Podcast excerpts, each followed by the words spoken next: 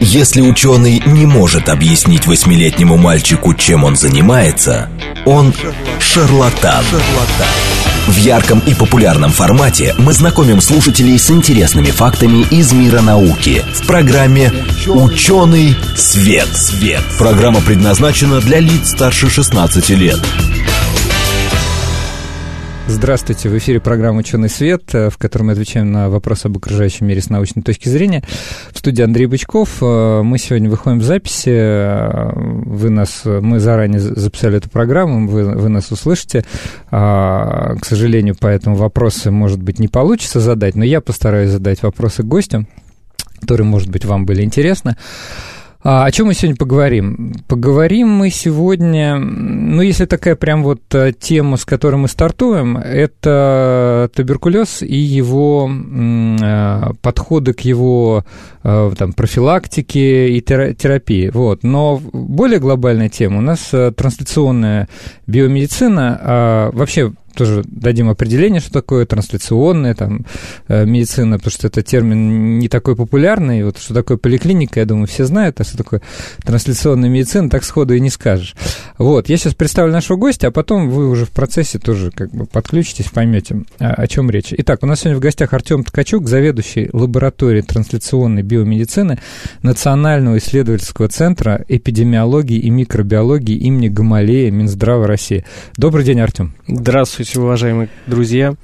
Да, звучит страшно вот это название, но в сущности, а что за, кстати, центр вообще в целом, чем занимается вот этот Национальный исследовательский центр эпидемиологии и микробиологии Гамалеи? Ответ уже содержится в его названии фактически, то есть центр, который занимается эпидемиологией и микробиологией. Но здесь самое важное, нужно сказать, что это один из старейших вообще центров, который занимается проблемой эпидемиологии, иммунологии, вирусологии. Не так давно мы объединились с Институтом вирусологии, который у нас находится по соседству. Все это находится, кто не знает, в районе метро Щукинская, рядом с Курчатовским институтом. Угу. И мы занимаемся проблемами, связанными с разработкой новых вакцин, с исследованием бактерий, вирусов, эпидемиологии, как они влияют на здоровье, каким образом бороться с ними, если это негативные проявления. И масса других вопросов в области инфекционной заболеваемости, изучения инфекции и методов, подходов и к диагностике, и борьбы.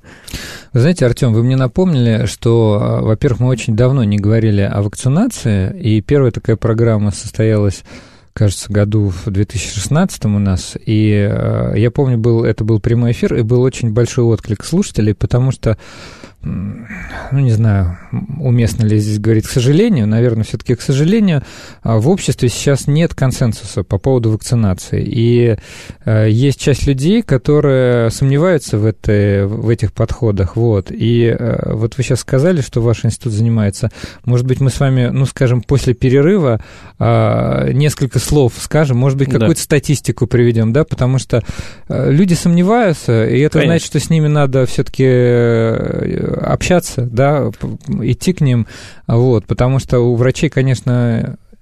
хотел сказать, у врачей нет сомнений. К сожалению, вспоминаю, что коллеги-врачи мне рассказывали о том, что ряд даже врачей сомневаются, передают эти сомнения пациентам. Это, в общем, в такой сложный клубок закрутилось. Предлагаю, да? Может быть, конечно. Эту тему мы тоже упомянем, но давайте начнем с того, что обещали. Туберкулез. Почему мы вообще говорим о туберкулезе? Я посмотрел статистику. Это заболевание вообще считалось заболеванием, так скажем, неблагоприятных условий жизни когда-то. И от него страдали наши предки 100-200 лет назад. Эта чехотка. Я правильно вообще понимаю? Да, совершенно правильно. Одно и то же. Но, сейчас вроде... 20 веке у человечества появилась надежда, что мы туберкулез полностью победим, и в какой-то момент действительно в развитых странах, например, в Соединенных Штатах Америки, даже начали закрывать туберкулезные диспансеры, была массовая стопроцентная прививаемость, да, вот прививка БЦЖ, насколько я не знаю. Вот, я расскажу. Вы сейчас, да, расскажете, чем прививали. Конечно. И вдруг, вот удивительно, да, в 1985 году происходит в Америке вспышка туберкулеза. Вот. И на данный момент, к сожалению, в России туберкулез встречается. Более того, по данным Всемирной организации здравоохранения, туберкулез входит в десятку причин смертности самых популярных в мире. Это говорит о том, что это заболевание, к сожалению, не побеждено, и наши вот эти вот идеи, да, по поводу того, что мы его победим, оказались немножко утопичны. Почему так происходит? Скажите. Ну, вопрос очень правильный. И туберкулез – это одна из таких древнейших, можно сказать, заболеваний, и человечество с ним знакомо уже многие сотни лет на самом деле. И заболевание очень интересное, точнее, возбудители. Микобактерия туберкулеза – это такая бактерия, кто не знает. И интересно тем, что она живет внутри клеток иммунной системы человека, внутри фагоцитов. И да, она имеет свой такой специальный механизм, который выработался в процессе эволюции, который позволяет ей выживать внутри клетки, и не просто выживать, а и прекрасно жить, скажем так. У нее очень много различных состояний. Если не углубляться в детали, то бывают спящие, латентные формы туберкулеза, когда мы практически не можем видеть никаких проявлений болезни, человек здоров, но при этом он является носителем. И та форма, о которой вот мы говорим, это уже заболевание, которое при нелечении, скажем так, и запущенных случаях может привести к смерти. И вот здесь важный момент, то, что почему туберкулез не удается искоренить. Дело все вот в вот этой практически латентной фазе, потому что треть населения Земли, то есть, представляете, какой-то объем людей, да, они являются носителями микобактерий, и сейчас уже известно, что в течение их жизни где-то около 10% этих людей, они заболеют туберкулезом. И вот этот вот резервуар, он постоянно сохраняется, и бороться с ним очень сложно. Здесь не работают традиционные методы, такие как антибиотики. Плюс сейчас новая проблема – это устойчивость к антибиотикам. Да, мы о ней, я думаю, тоже можем сказать пару слов. Конечно. Как ее преодолеть. Действительно, вы абсолютно правы, когда сказали, что проблема туберкулеза тесно связана с социально-экономическими вещами, состоянием общества.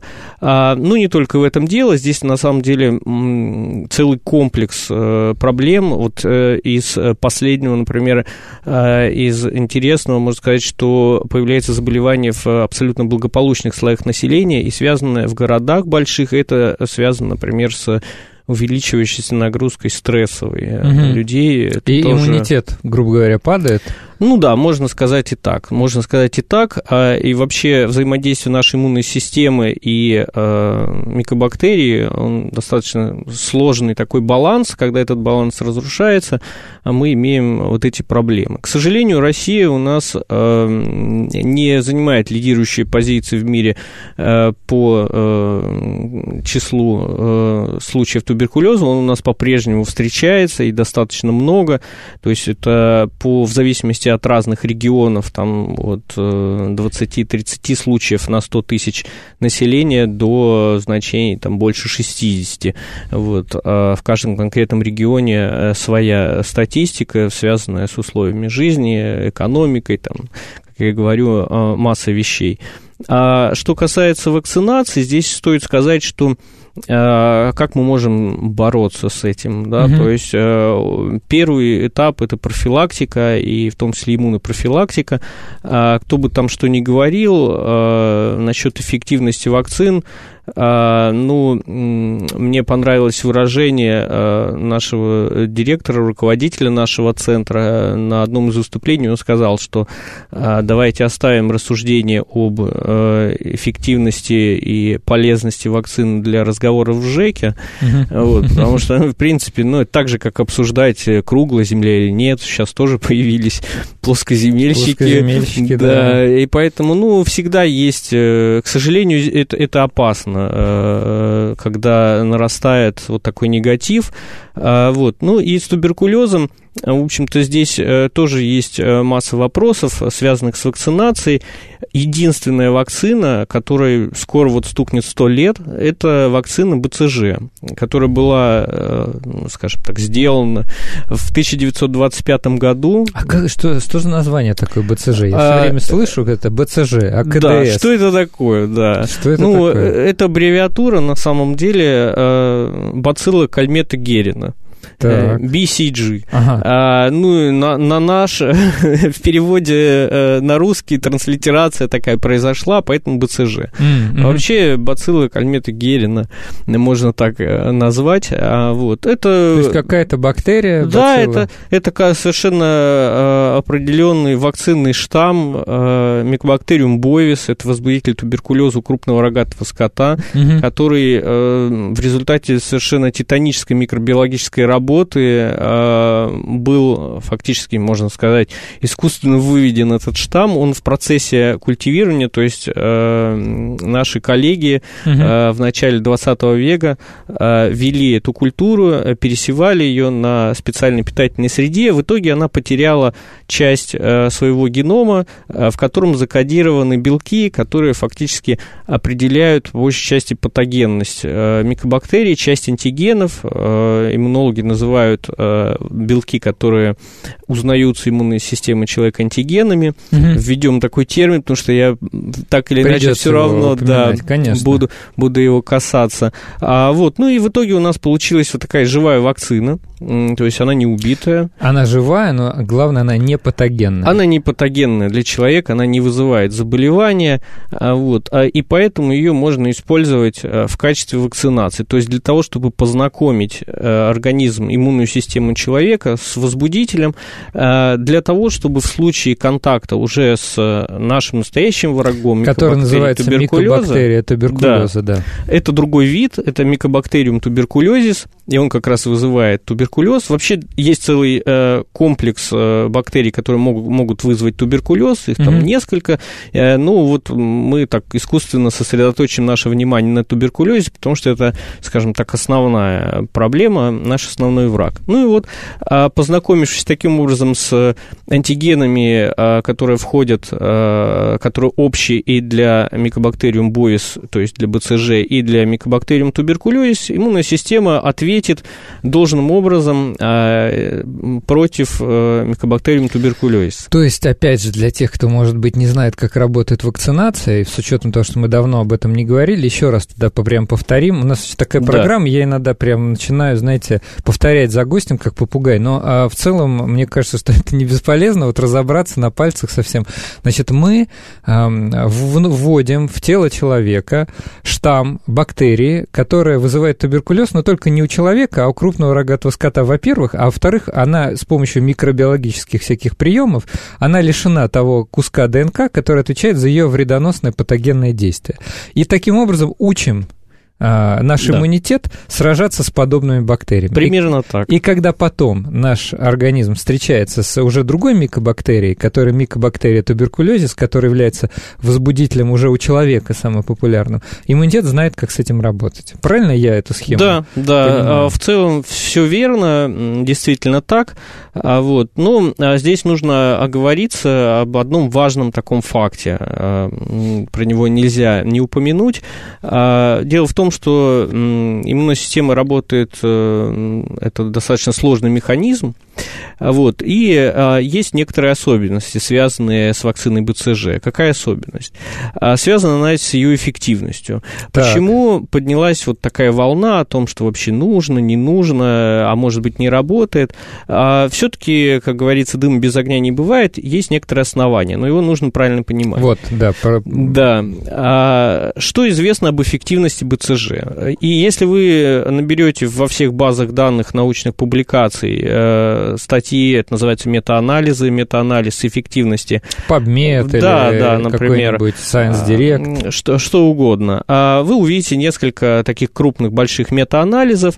Я нашим слушателям рекомендую скорее даже зайти, чтобы не углубляться в чтение научных журналов, например, на сайт ВОЗ. Там есть очень хороший как раз раздел, посвященный тоже вакцине БЦЖ. Там очень все понятно, доступно, описано. То есть можно прям зайти на сайт Всемирной организации здравоохранения. Да. И как там называется? Можно просто по ключевым словам в поиске вбить туберкулез, БЦЖ, Всемирная организация. Да, и у вас выпадет несколько документов, в том числе на русском языке, которые описывают официальную позицию Всемирной организации здравоохранения относительно вакцины БЦЖ. Кстати, извините, что прерываю вас, Артём. Я бы еще нашим слушателям порекомендовал вообще от себя. Мы всегда, когда медицинская у нас тематика бывает, есть такой замечательный ресурс nhs.uk. То есть nhs.uk.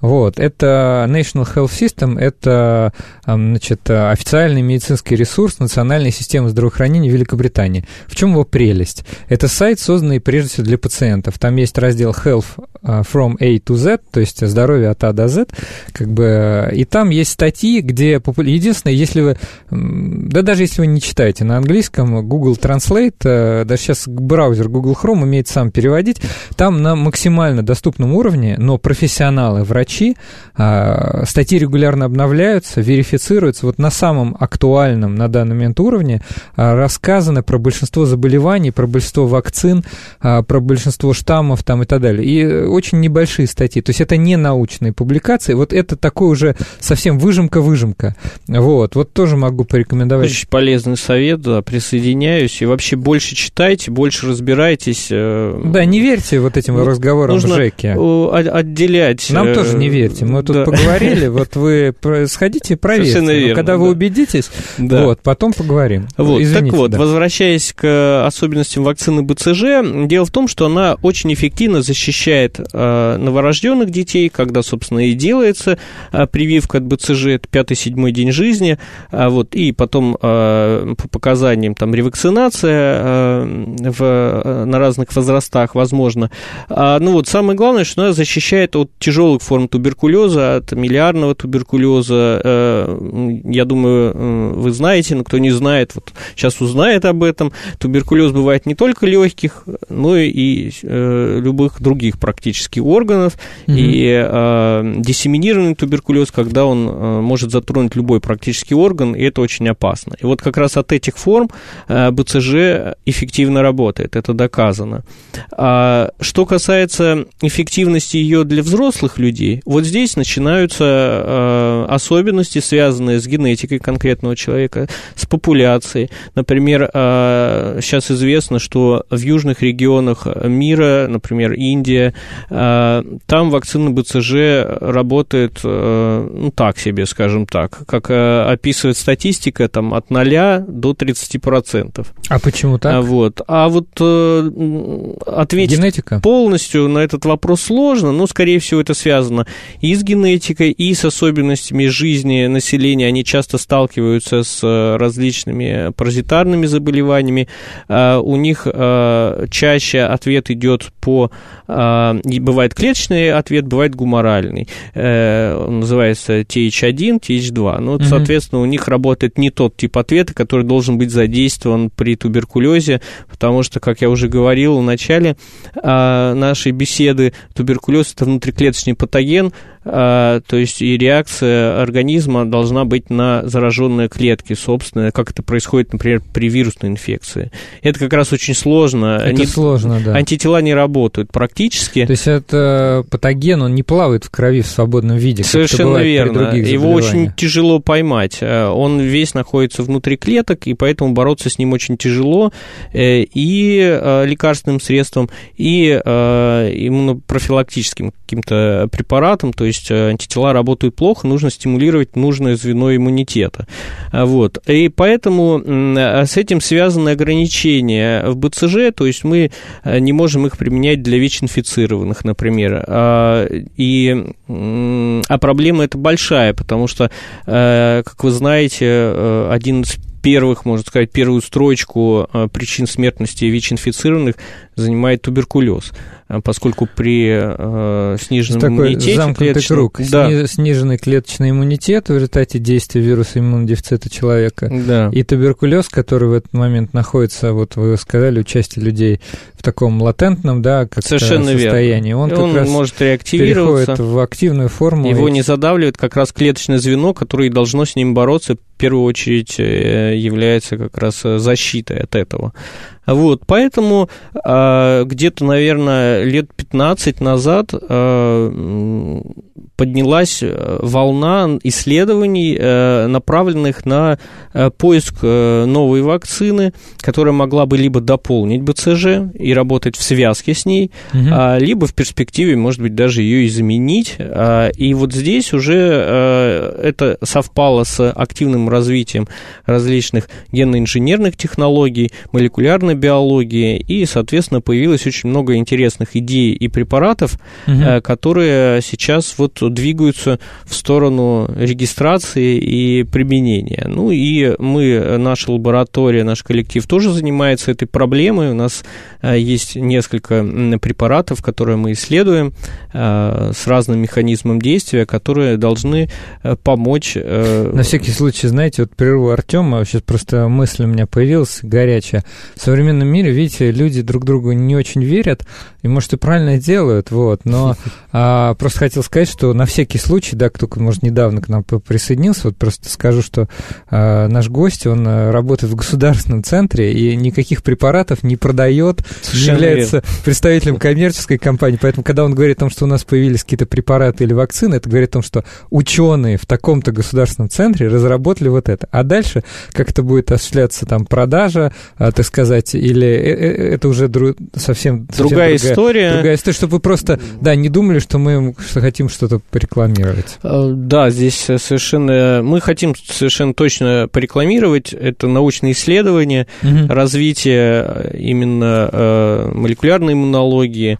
Вот. Ну и, соответственно, перенос в практику, да, действительно, наша работа заканчивается фактически на, как-то говоря таким бюрократическим языком, с получением регистрационного удостоверения. То есть препарат или вакцину зарегистрировали, да, все. Значит, ее эффективность, безопасность, она доказана во всесторонних исследованиях, желательно международных. Мы стараемся следовать этому правилу, и наши отчеты о работе, они есть в общих международных базах данных, есть прекрасный сайт, ну, скажем так, прекрасный для ученых, наверное, менее понятный для обывателя, но, тем не менее, свериться с ним тоже можно, clinical Trials, можете так задать, это всемирная база клинических исследований. Так. Наши препараты там тоже есть, то есть, ну, это является таким правилом хорошего тона. Если вы начинаете исследование,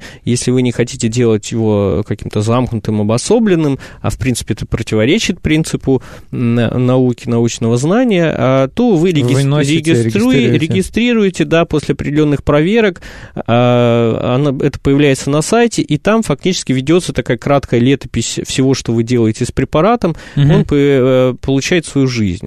Жизненный цикл очень длинный, а здесь у препаратов вообще лекарственных, а вот у вакцины с туберкулезом это просто за гранью возможностей понимания, поскольку занимает, может занять там десяток лет. Все дело, опять же, в сложности механизмов борьбы и сложности самих препаратов. Но, тем не менее, сейчас... Да, работа идет. Да, отлично. Вот хорошие слова, что работа идет, и наша программа идет, но вынуждены мы прерваться. У нас сейчас будет перерыв через 30 секунд. Я напомню нашим слушателям, мы сегодня говорим о туберкулезе и о, самое главное, не просто как о заболевании. Мы сегодня говорим о новых подходах, да, к профилактике туберкулеза, новых вакцинах. Вот. Но заодно рассказываем, какие существуют подходы и какие есть проблемы с туберкулезом. А беседуем мы с Артемом Ткачуком, заведующим лабораторией трансляционной биомедицины Национального исследовательского центра эпидемиологии и микробиологии имени Гамалеи Минздрава России. Услышимся после перерыва.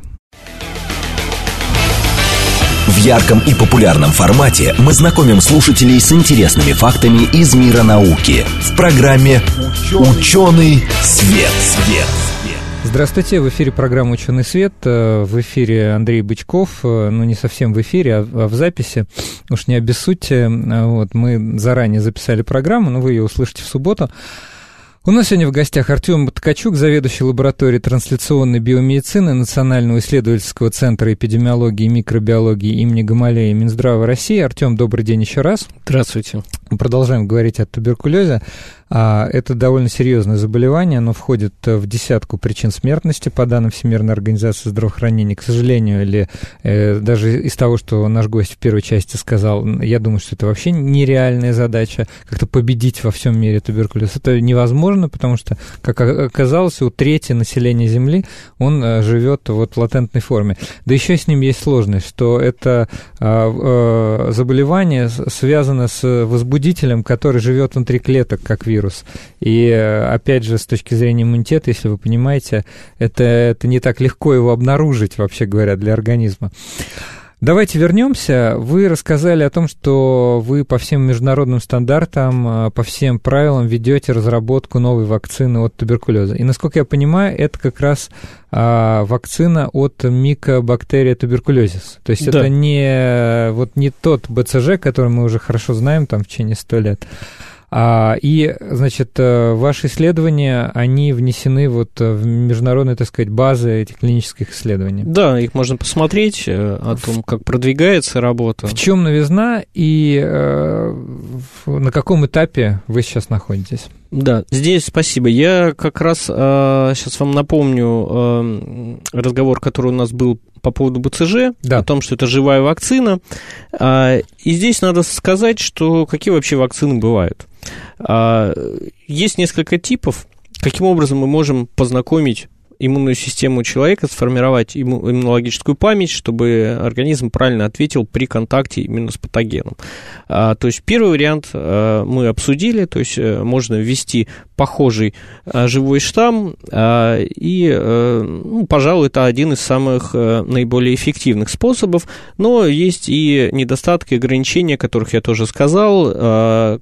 Кроме того, бывают какие-то аллергические реакции, то есть все-таки хоть и в минимальном количестве случаев, но бывает. Так. Стоит об этом сказать. Как можно вот эту ситуацию не то чтобы поправить, ну, скажем так, сделать ее более технологичной. Появился подход с развитием генной инженерии, молекулярной биологии. Можно вытащить эти антигены, почистить их в искусственных условиях, в лаборатории, и сформировать из них препарат, добавить туда какие-то, сейчас я произношу новое слово, новое определение, адъюванты.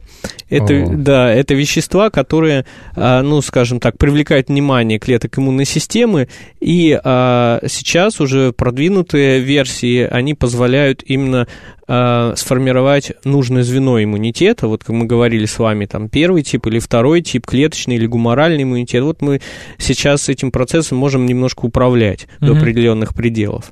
Вот, то есть мы взяли чистые компоненты, полученные в лаборатории в стандартных условиях, и они выглядят для клеток иммунной системы так же, как антигены, с которыми они сталкиваются в природе, при встрече с реальным патогеном, как говорится, выглядят так же, пахнут так же, на ощупь такие же. И получается, что ответ у нас очень похож на тот, который развивается при встрече с реальным патогеном. Но при этом, поскольку это чистые компоненты, полученные в лаборатории, то есть они со стандартным профилем безопасности, поэтому риск каких-то осложнений, он еще ниже. Потенциально могут быть осложнения? Вот, аллергические реакции, да.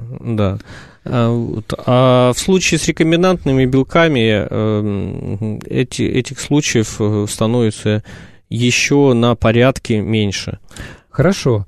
Значит, насколько я понял, вы объяснили, да, в чем новизна. Я еще спрашивал, на каком этапе находится, но мне предварительно хочется вот что спросить.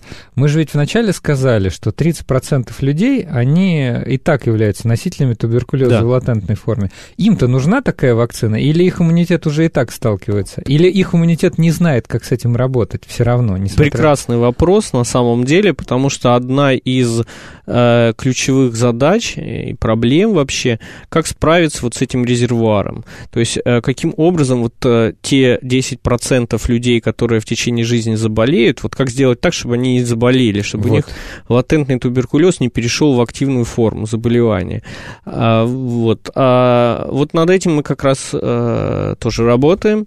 То есть, если у нас несколько вакцин, я сразу скажу, в разработке, постараюсь всех не запутать большим количеством. То есть, одна вакцина, она у нас сейчас на второй фазе клинических исследований, их всего 3. То есть мы подходим к самому важному этапу, доказательству эффективности на большом количестве уже добровольцев. Это третий этап, который у нас должен начаться в следующем году. Это вакцинирование взрослых людей. Это взрослые люди, да, это фактически помощь БЦЖ. То есть по нашей идее, задумке, человек получает при рождении вакцину БЦЖ, а дальше при совершеннолетии он получает нашу вакцину, если все пойдет хорошо, и мы сможем ее зарегистрировать, докажем ее эффективность, то, соответственно, он получит эту вакцину и будет какое-то продолжительное время защищен от туберкулеза.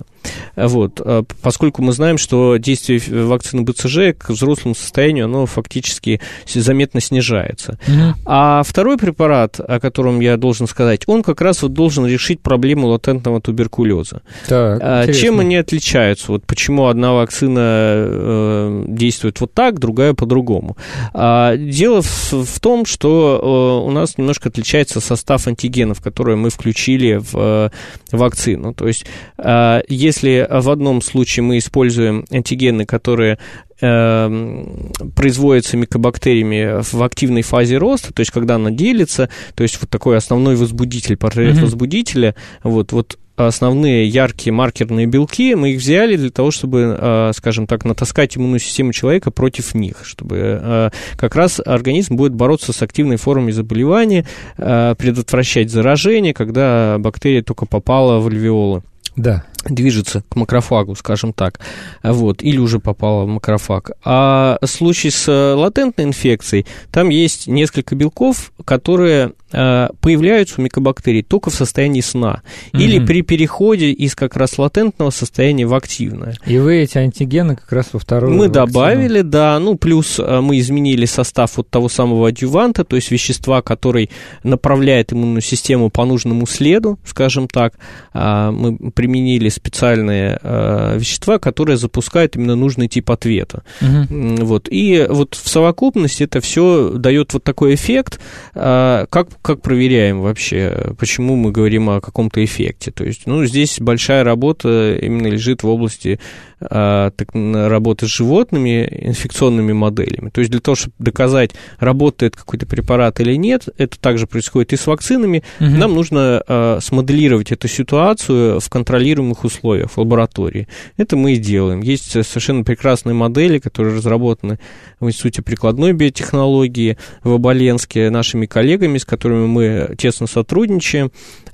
И как раз они позволяют на мышах камышах и морских свинках смоделировать течение туберкулезной инфекции в разных его проявлениях, в том числе вызвать хроническую инфекцию, длительную, и попытаться вылечить мышь. Mm-hmm. Вот. Ну, вот у нас сейчас это начало получаться, это вселяет в нас уверенность в том, что мы сможем двигаться дальше. Ну, соответственно, после вот этого этапа обязательного доказательства эффективности и безопасности на животных моделях, mm-hmm. Дальше идут клинические исследования. Ну, о них все наслышаны, поскольку ну, они часто о них чаще СМИ, говорят да. в СМИ, чаще упоминаются в разрезе фармкомпаний.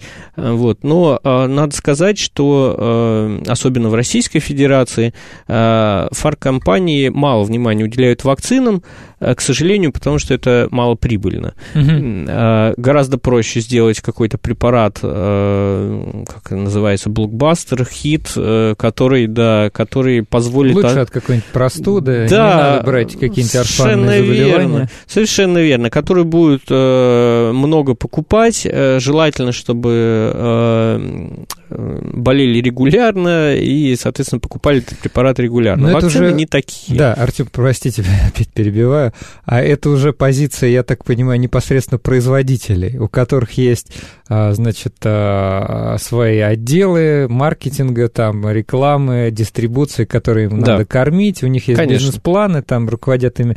И ученым это мало интересно. Ученым больше интересно. Есть проблемы, они и решают. Да, у нас немножко другая модель, отличающаяся от работы фармкомпаний, поскольку мы работаем на гранты, то есть грантовая система, она у нас точно так же работает, как и практически во всем мире, то есть мы работаем по грантам или по целевым заданиям от министерств, угу. Вот, собственно, все наши вакцины, они как раз были сделаны при поддержке профильных министерств. А это целевое задание? То есть да, это проблема, да. так сказать, которая свыше нам подсказана? К счастью, мы сейчас находим понимание в Министерстве здравоохранения, которое, собственно, центр Гамалеи, Минздрава России, там важное продолжение, да, то есть мы находимся в системе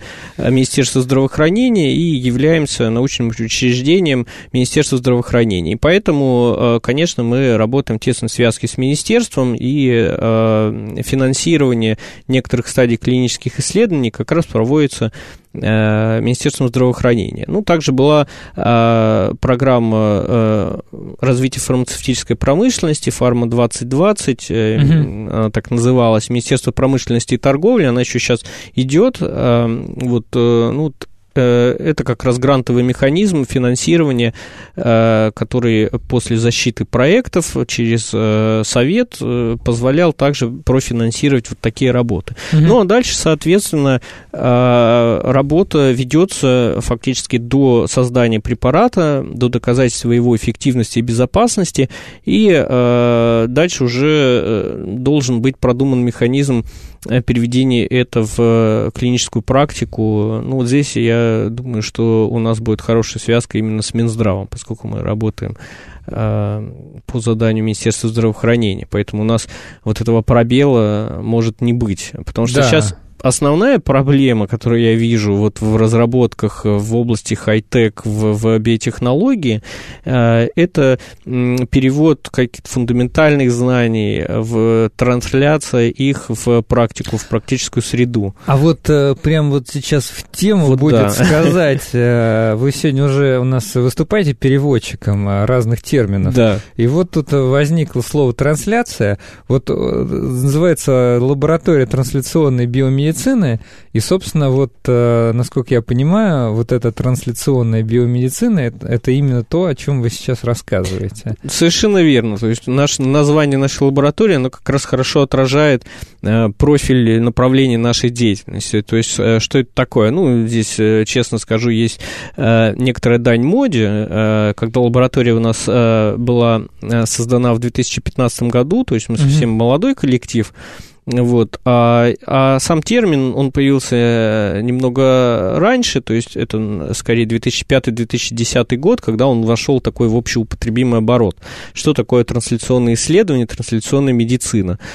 После этого, кстати, там как грибы после дождя стали появляться институты трансляционной медицины, поэтому здесь, в общем-то, наше название не такое уникальное. Угу. А что это значит? Фактически это вот тот мостик, который связывает исследования в области фундаментальной науки, например, молекулярной иммунологии, как работает иммунная система в принципе, угу. С практикой, то есть внедрением вакцины новой. Вот промежуток на самом деле огромный. То есть даже если вы придумали, как сделать эффективную вакцину, то дальше вам нужно, собственно, создать сам препарат, найти угу. оптимальную форму, каким образом его увидит потребитель, как вводить, доказать эффективность, безопасность, то есть провести доклинические исследования.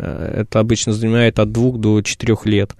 Клинические исследования, большой этап, который разбит еще на 3 части, работа уже с людьми, с добровольцами, которая позволяет выявить неблагоприятные какие-то последствия применения препарата, если они есть, или наоборот доказать, что препарат абсолютно безопасен для применения, соответственно, доказать, самое главное, его эффективность.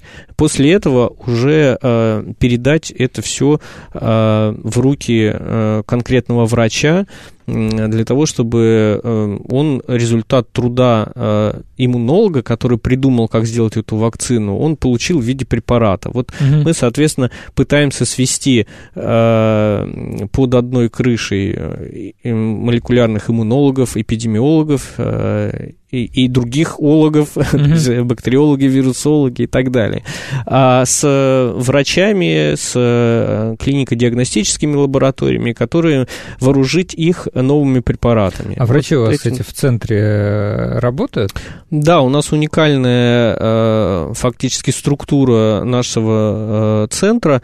Она заключается в том, что у нас практически такой город в городе, то есть у нас есть врачи, это, наверное, половина состава. У нас есть биологи классические, вот, и мы здесь немножко похвалю нашу базу, она действительно уникальная в том плане, что мы можем вести как фундаментальные исследования вот, в выбранной области, мы говорим про инфекционную заболеваемость, иммунологию, mm-hmm. до фактически производства. У нас есть свой производственный отдел, я думаю, немногие знают, что откуда берется вакцина БЦЖ, вот половина страны как раз обеспечиваем мы, то есть наш центр, да, люди, производит БЦЖ, а дальше мы уже передаем для внедрения дальше. То есть в сущности препарат. Я просто немножко вот побаивался, когда вы все рассказываете, потому что звучит так довольно оптимистично, но думаю, это давайте же все пессимизма равно... добавим. Мы обязательно добавим пессимизма, но просто вот логика, думаю, хорошо, ладно, центр занимается фундаментальными исследованиями, лаборатория является таким мостиком, но потом же это надо отдать каким-то чертовым производителям, которые начнут опять своими заниматься бизнес-моделями, я их знаю, а в результате может получиться не очень хорошо, потому что вакцины продаются хуже, чем популярные препараты, а оказывается, у вас есть собственный цех по производству. Да, есть. То есть не надо будет передавать никаким... Не нужно. То есть мы сами сможем произвести необходимое количество доз вакцины для того, чтобы обеспечить все потребности в Российской Федерации. Вот, и в настоящее время мы это делаем. То есть фактически работу по непопулярным, скажем так, в коммерческом смысле препаратов, тут, наверное, я скажу все-таки, к сожалению, мы берем на себя. То есть в этом как раз и плюс таких центров, которые позволяют от идеи до практической реализации производства идею довести и внедрить ее. Видите, к сожалению, экономика иногда вмешивается, как бы мы не хотели... Она всегда вмешивается, да, она всегда вмешивается, потому что, например, то же самое, вот мы как-то говорили о редких генетических наследственных заболеваниях, о так называемых орфанных, да. Когда там частотность встречаемости 1 на миллион. фармкомпании по экономическим причинам не разрабатывают препараты, ну или исследовательские лаборатории, может, кто-то и занимается, потому что уж очень получается дорого, звучит кощунственно, да, как можно экономить на, тем более это тяжелые заболевания порой, которые ухудшают существенно качество жизни пациентов, но вот за это никто просто не берется, потому что это заболевание редкое, и это себя никогда не окупит. Мы еще с вами хотели поговорить про антибиотикорезистентность и возможную альтернативу антибиотикам применительно к туберкулезу. Вот как раз у нас остается минут 6, вот я думаю, что... Да, я думаю, что как раз нам этого времени хватит, да, очень тема актуальная, важная сейчас, она не только в туберкулезе вообще важна. Да, ага. Скажите, я просто не знаю, как вообще лечат туберкулез вот сейчас. Туберкулез лечат, там есть тяжело, долго, вот, требует это скрупулезности, то есть фактически это сопоставимо с химиотерапией. Часто это так и называется. Я читал, опять перевел. Да, конечно, я читал книгу Томаса Манна «Волшебная гора», где она совершенно огромных размеров. Вот это эпическое повествование, где главного героя Ганса Кастер, покажется, как-то так. Его лечили в Швейцарии в горах от туберкулеза. Но, кажется, его лечили, что он ничего не делал, жил там несколько лет. Вот, наверное, вряд ли так удастся. Технологии как-то изменились? Технологии, конечно, поменялись, и, к счастью, не стоит на месте, и фармацевтическая промышленность.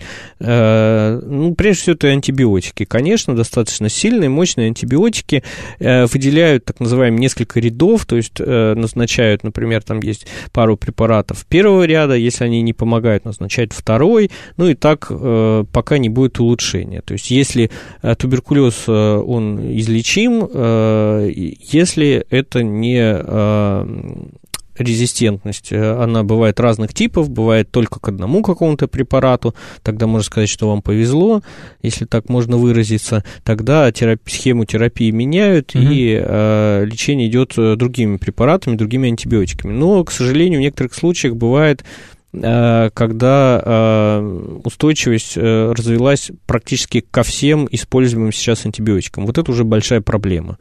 Есть хирургические, в том числе, методы лечения, то есть, когда, там, например, это легочная локализация, удаляют часть легкого. Здесь я небольшой специалист, потому что все-таки лечением туберкулеза, да, я никогда не занимался, поэтому здесь я буду осторожен в своем рассказе. Но большая проблема, я так понимаю, это именно вот эта антибиотикорезистентность. Как бороться? Для начала, во-первых, нам нужно определить сам туберкулез. Для этого есть масса методов сейчас. Они и молекулярно-генетические, то есть, например, полимеразно-цепная реакция. Кто знает, что это такое, я думаю, все уже сейчас знают, потому что везде уже ее делают.